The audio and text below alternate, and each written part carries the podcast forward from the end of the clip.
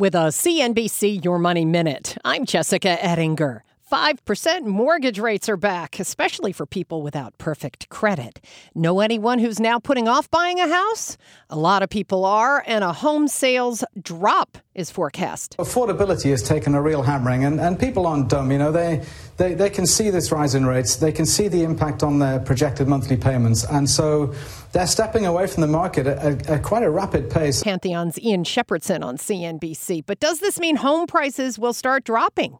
Not necessarily. The thing is, nobody wants to catch a falling knife, and nobody wants to be the last guy to buy into a market that's about to peak. Having said that, you know, I don't think prices are going to roll over. Just because the inventory is so short, I'm not expecting prices to roll over. Definitely no. April is Financial Literacy Month, and there's lots more on how to save, spend, and invest your money at cnbc.com slash invest in you.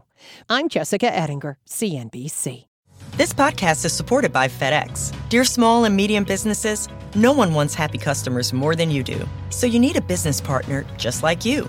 Like FedEx, who understands your passion for serving your customers because they have the same commitment towards you. That's why FedEx offers you picture proof of delivery, packageless and paperless returns, as well as weekend home delivery to 98% of the U.S. on Saturday and 50% on Sunday. See the FedEx service guide for delivery information. What's more, FedEx Ground is faster to more locations than UPS Ground.